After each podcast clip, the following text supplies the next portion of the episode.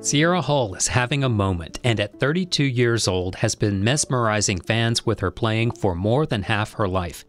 She is currently working on her sixth album before going on tour for most of 2023.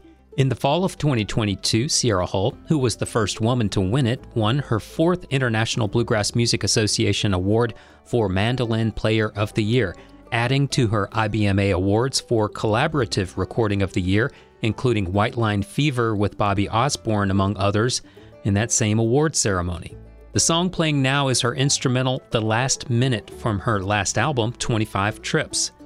I spoke with Sierra at the IBMA Conference and Music Festival in Raleigh, North Carolina at the beginning of October 2022, where I also interviewed other prominent women in bluegrass, notably Natalia Weinstein of husband and wife duo Zoe and Cloyd, and Della Mae, who came to mind in putting this episode together because these artists simply could not have been at the forefront of their genre not all that long ago.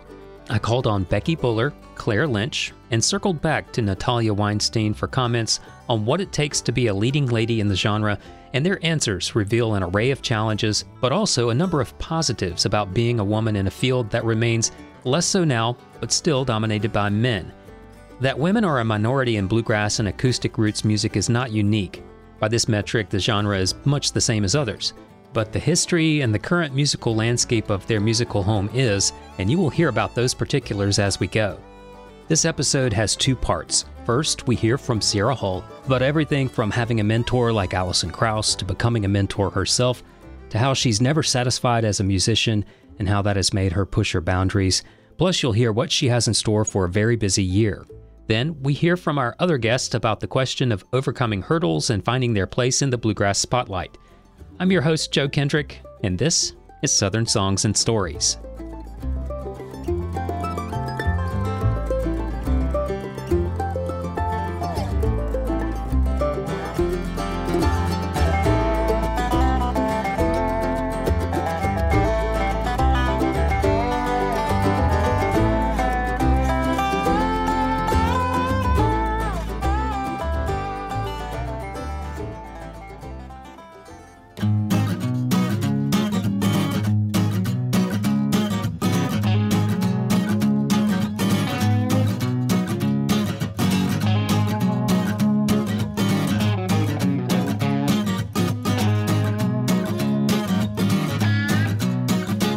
Southern Songs and Stories is part of the podcast lineup of both Public Radio WNCW and Osiris Media. Osiris creates music podcasts and events to help music fans deepen their connection to the music they love with all of their shows at osirispod.com.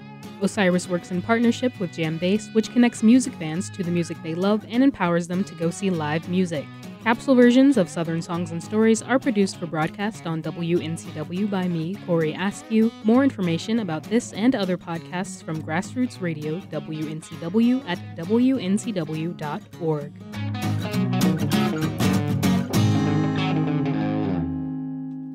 Sierra Hull is the poster child for bluegrass prodigies, having been signed to Rounder Records, which released her collection titled Secrets at the age of 17. She quickly became a top drawing act and has remained at the forefront of progressive bluegrass and acoustic music ever since, and now is enjoying wave after wave of recognition for her work. In the exhibition hall at IBMA, we started our conversation by talking about how many more young players there are in the scene now, even more so than when she was the new kid on the block in the very recent past like I was so lucky to, to be surrounded by something like IBMA so so early on. I was invited. Uh, I had probably only been playing about a year when I was first invited to come do the Kids on Bluegrass, and I think that happened earlier this morning. I hated to miss it, but you know, it's like I love that that's still happening. That they're still finding young kids to invite to come out because for somebody like me, I grew up in a small little town in Tennessee, and you know, there wasn't. Uh, anything like this real close to where I grew up, you know, and, and you know, in a town with less than a thousand people and no red light you know it's like you you have some local jams and things like that but the idea of being able to go somewhere where all of a sudden like ricky skaggs walks off an elevator and you're like and i met sam bush i met earl scruggs the fir- just the first year that i ever went to, to ibma and i got to play on stage with um, you know a band that's been a long time favorite of mine, Third Time Out, and it was you know just to be embraced by the community like that. I think as a youngster, I loved the music already, but I think you fall so deeply in love with the people and the community and like what that means and feels like that that sort of at least for me, I think was a big part of what made me keep returning to it. It wasn't just the music. And so I think for any of the young people that are coming, this is just like an amazing place to meet people, meet lifelong friends. You know, I've got friends that we met here when we were, you know, 10, 11 years old, and we're still close friends to this day. And it's amazing um, to, to have something like that, that music can, you know, bring, bring your way.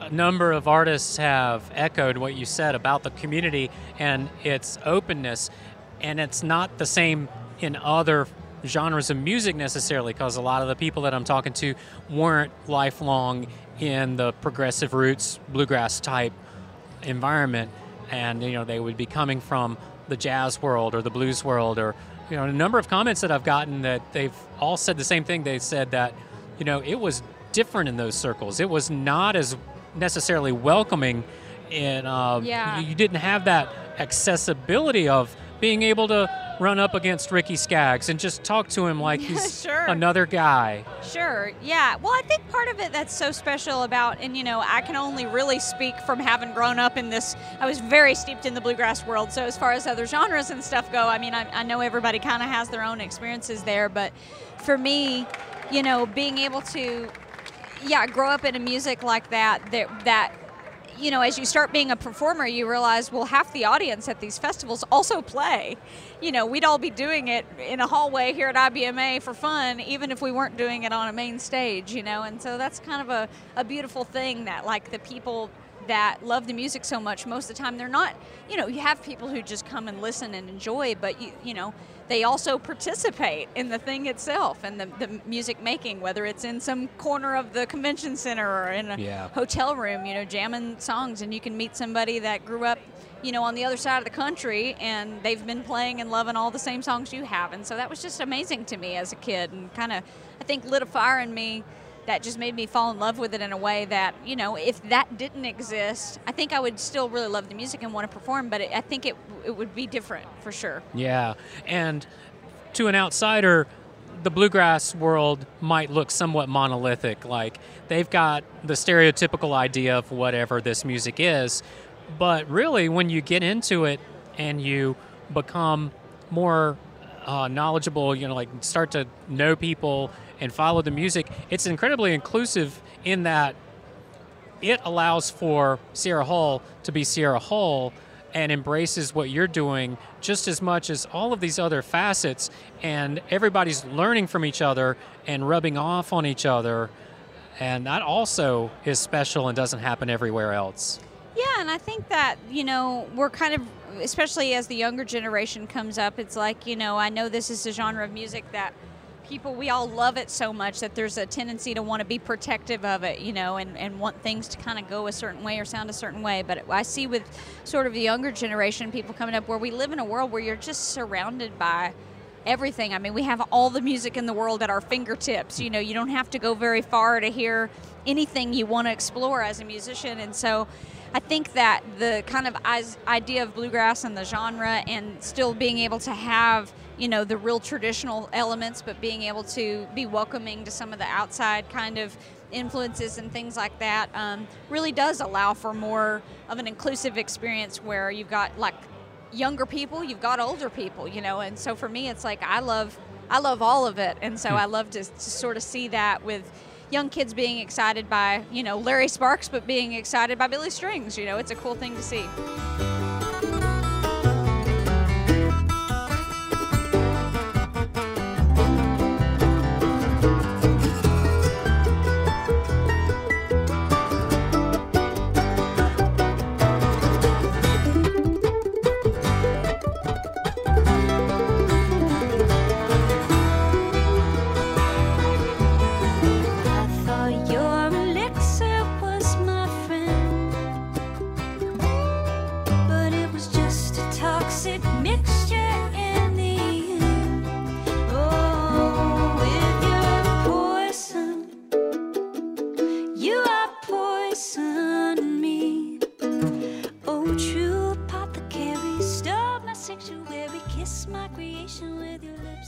A bit of Poison by Sierra Hull from her 25 Trips album, a song which doesn't feature Billy Strings, whom Sierra just mentioned. Billy and Sierra have played live together, but so far neither has made an appearance on the other's recorded work.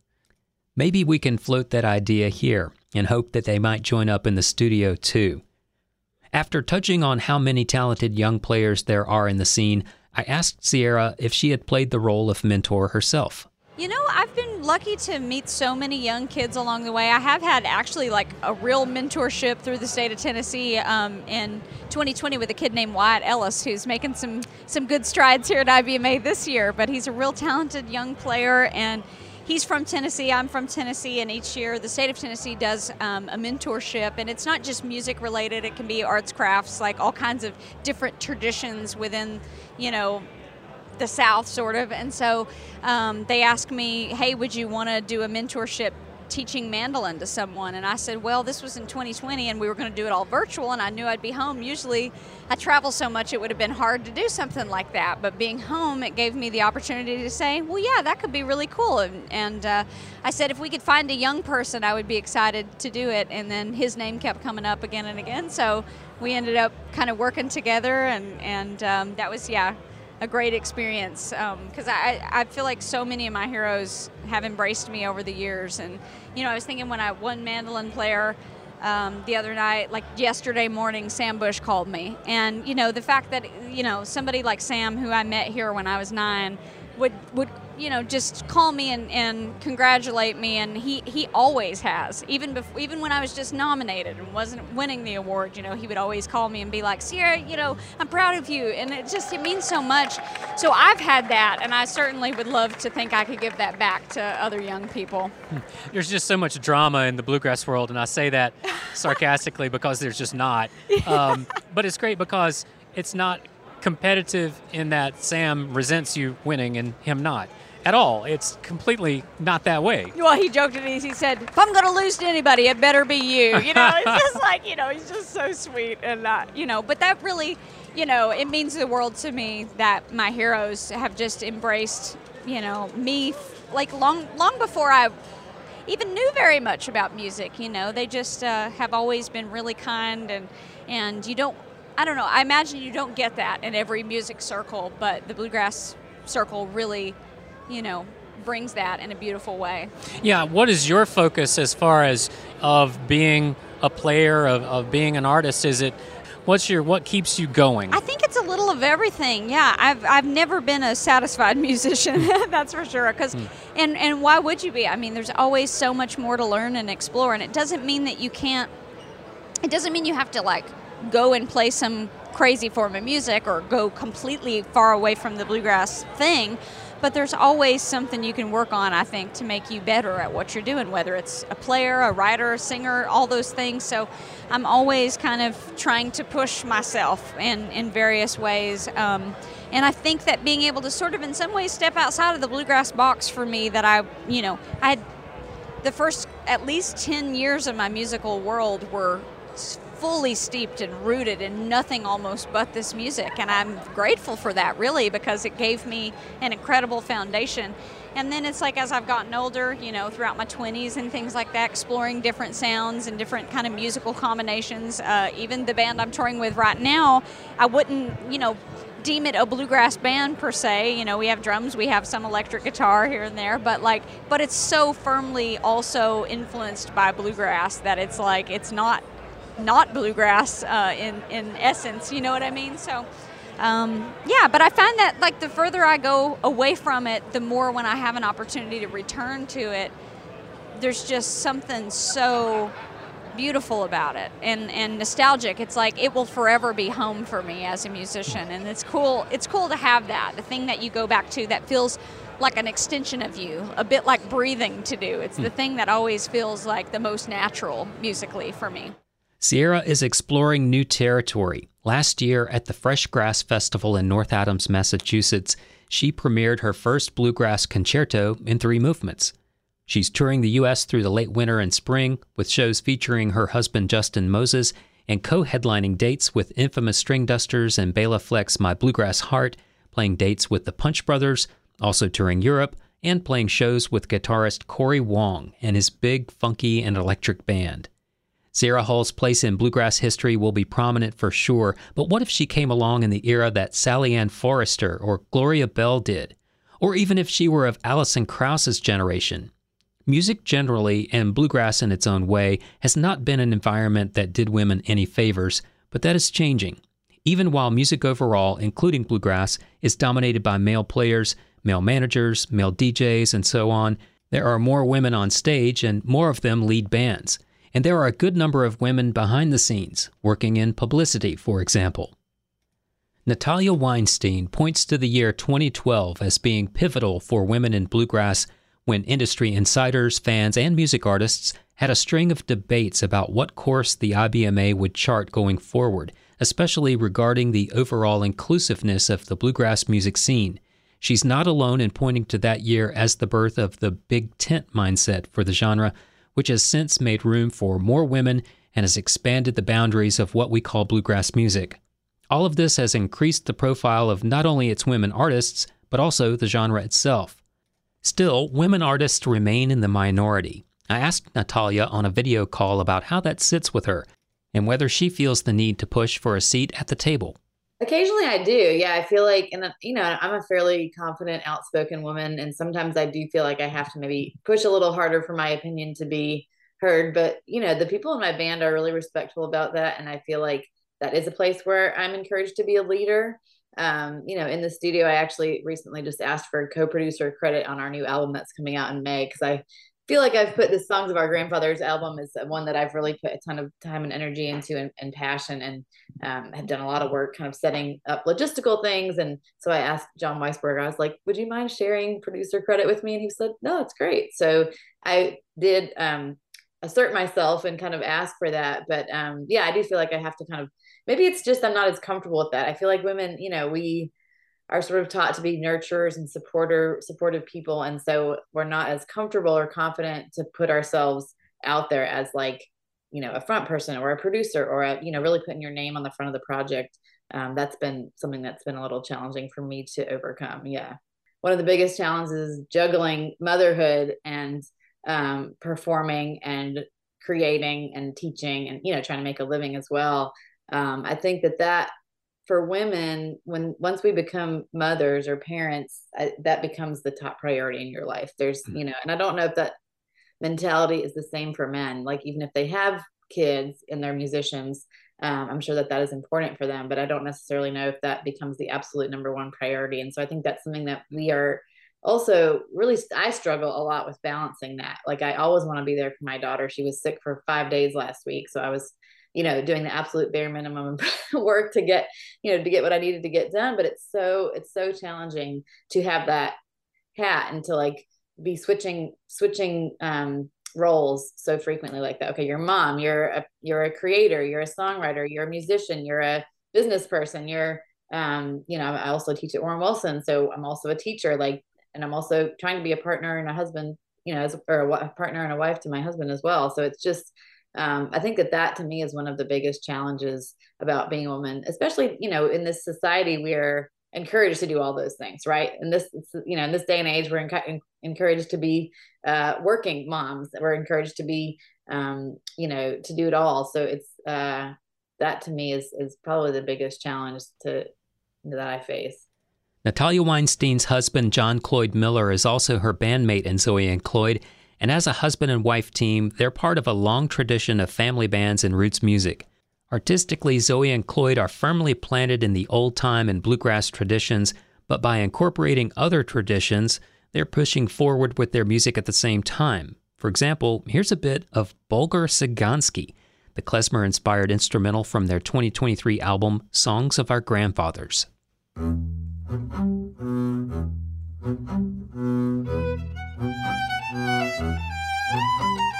you.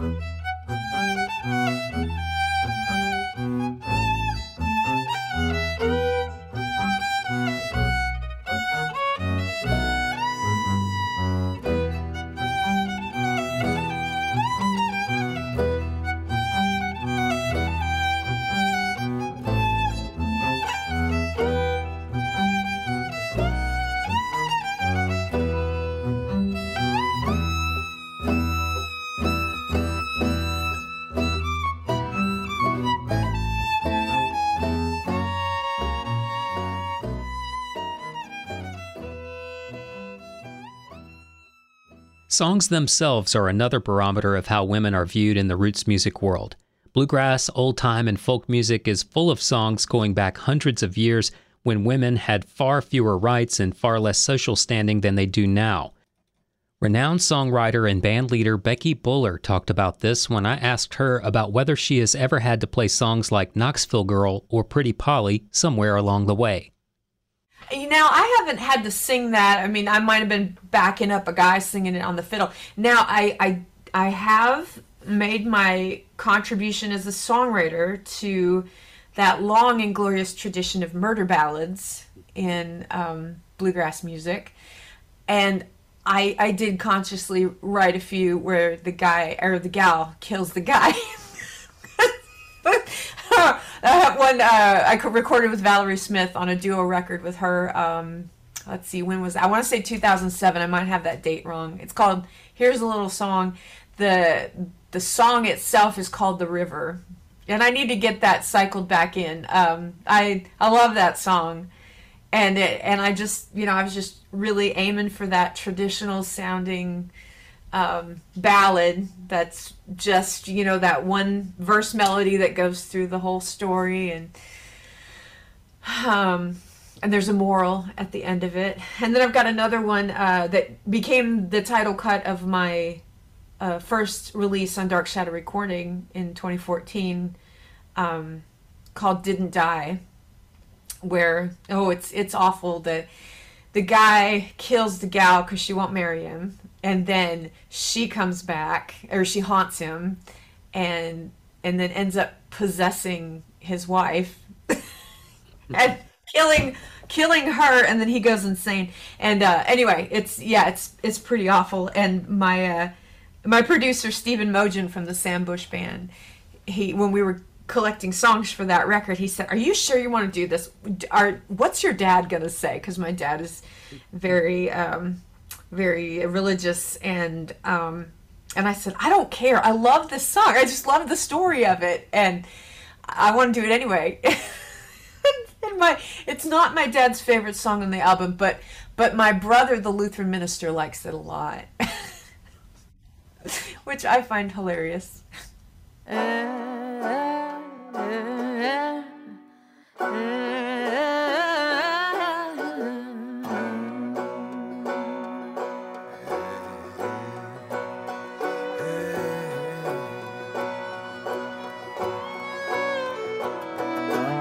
Joshua Carson came around, said he gonna put me in a wedding gown, but I refused. Told me I was the girl he loved the best. Then he drew a dagger through my lily white breast, cause I refused.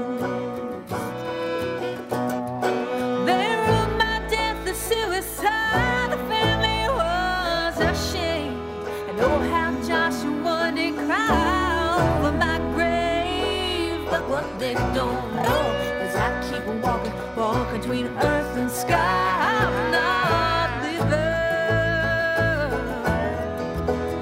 But I didn't.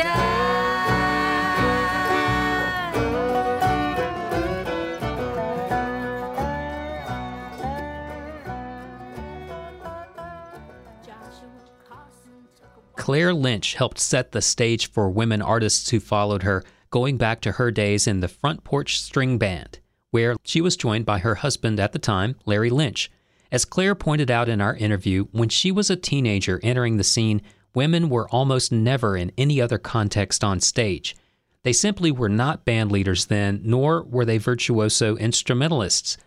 They could sing and play rhythm, but women would not crash the ceiling of being the boss, playing lead on banjo, mandolin, fiddle, or guitar, and leading a group of men until later, when she and contemporaries like Alison Krauss and Rhonda Vincent did so. I asked Claire about her take on how this came about. I think a lot of it is songwriting, honestly. You look at Laurie Lewis and what a she's such a brilliant songwriter. And um, you know, she brought respectability that way too. You know, she was a great she's a really great musician as well you know, instrumentally. Um, I think that uh, we just uh, well, everybody has brought raised the bar by good material, you know, new and fresh material.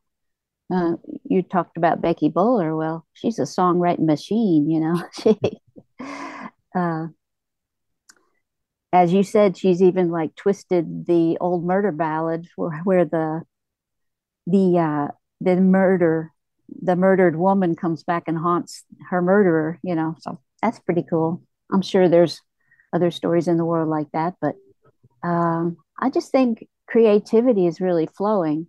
It, and it, and I think women had, uh, they got out of the laziness of the tradition a little bit since they weren't part of the tradition much anyway, you know, and um, they ch- they had some sort of initiative to create something that was fresh since they were kind of fresh on the scene anyway. I like that. So women had to shake things up, you say? I think we just needed, yeah, we, I don't know if outside forces were making us do it, but I just felt, I feel like it came from within. It's like, wow, I have an opportunity to create as an artist. Um, what do I want to say? you know? And so they did, either on their instruments or, you know, vocally with, with uh, fresh songwriting. Well, I remember oh so clearly in that southern college town. Knoxville grass was playing, I was sitting in the crowd. We were second generation, and it really made me proud. Bluegrass was changing,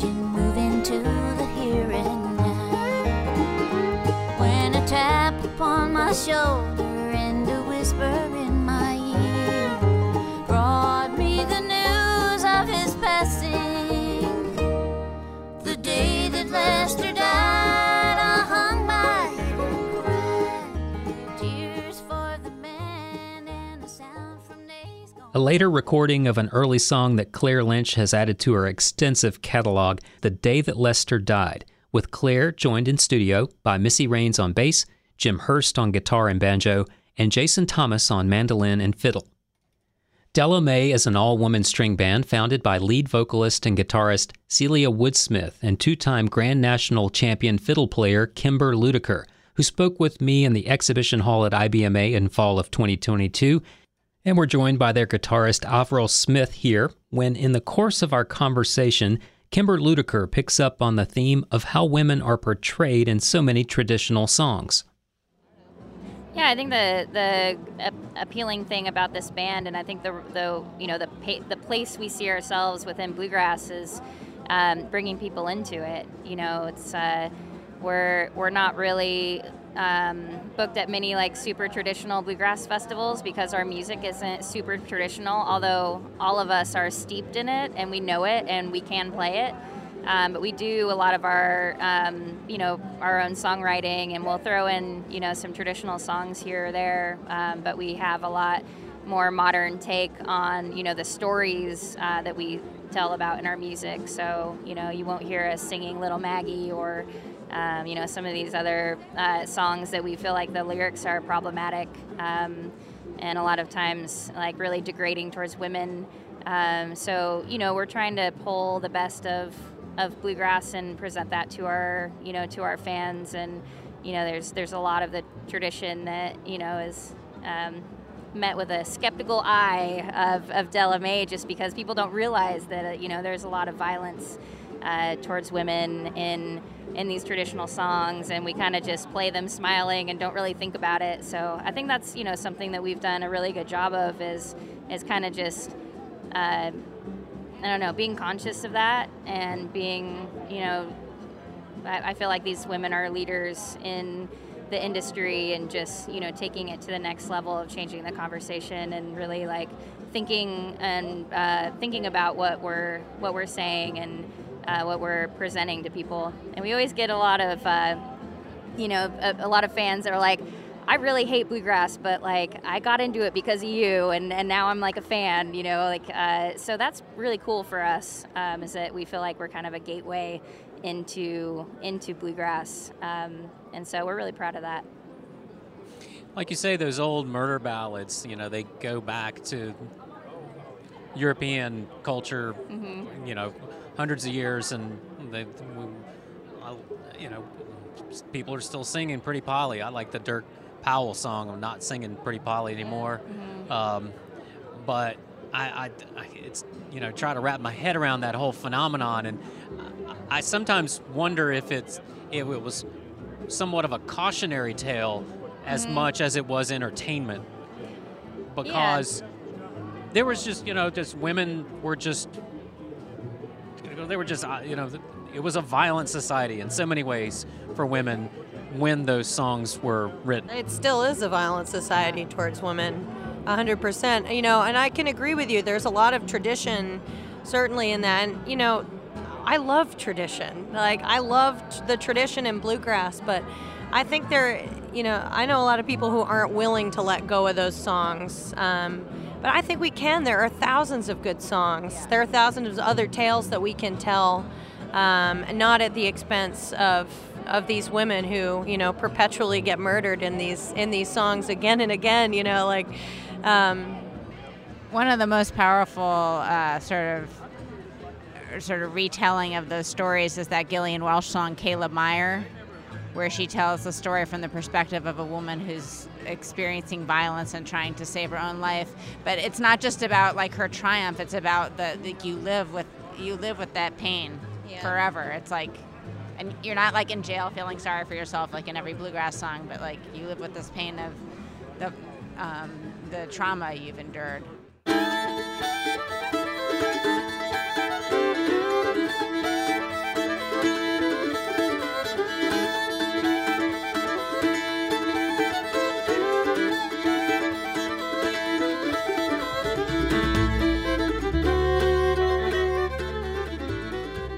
From their 2020 album Headlight, this is the Della Mae song Peg Monster, rounding out this episode of Southern Songs and Stories. We only scratched the surface of the artistry and experiences of our guests today, and when searching for other podcasts covering women in the old time and bluegrass tradition, the whole topic seems to have barely been explored, or at least not yet. One episode of the series American Songcatcher from Nicholas Edward Williams jumps out, though. The episode Pioneering Women in Bluegrass and Old Time, focusing on Jean Ritchie, Ola Reed, Hazel Dickens, and Alice Gerrard, and Alison Krauss. We're glad you're listening to this episode and are even more grateful whenever you share this with someone. It is super easy to follow us on your podcast platform of choice, and then it'll only take a minute to give it a good rating and where it's an option, a review. Great ratings and reviews, especially, will make Southern Songs and Stories and the Artist It profiles more likely to be found by more people just like you. This series is a part of the lineup of both Public Radio WNCW and Osiris Media, with all the Osiris shows available at osirispod.com. You can also hear new episodes on Bluegrass Planet Radio at bluegrassplanetradio.com. Thanks to Corey Askew for producing the radio adaptations of this series on Public Radio WNCW, where we worked with Joshua Ming, who wrote and performed our theme songs. I'm your host and producer, Joe Kendrick, and this is Southern Songs and Stories, the music of the South and the artists who make it.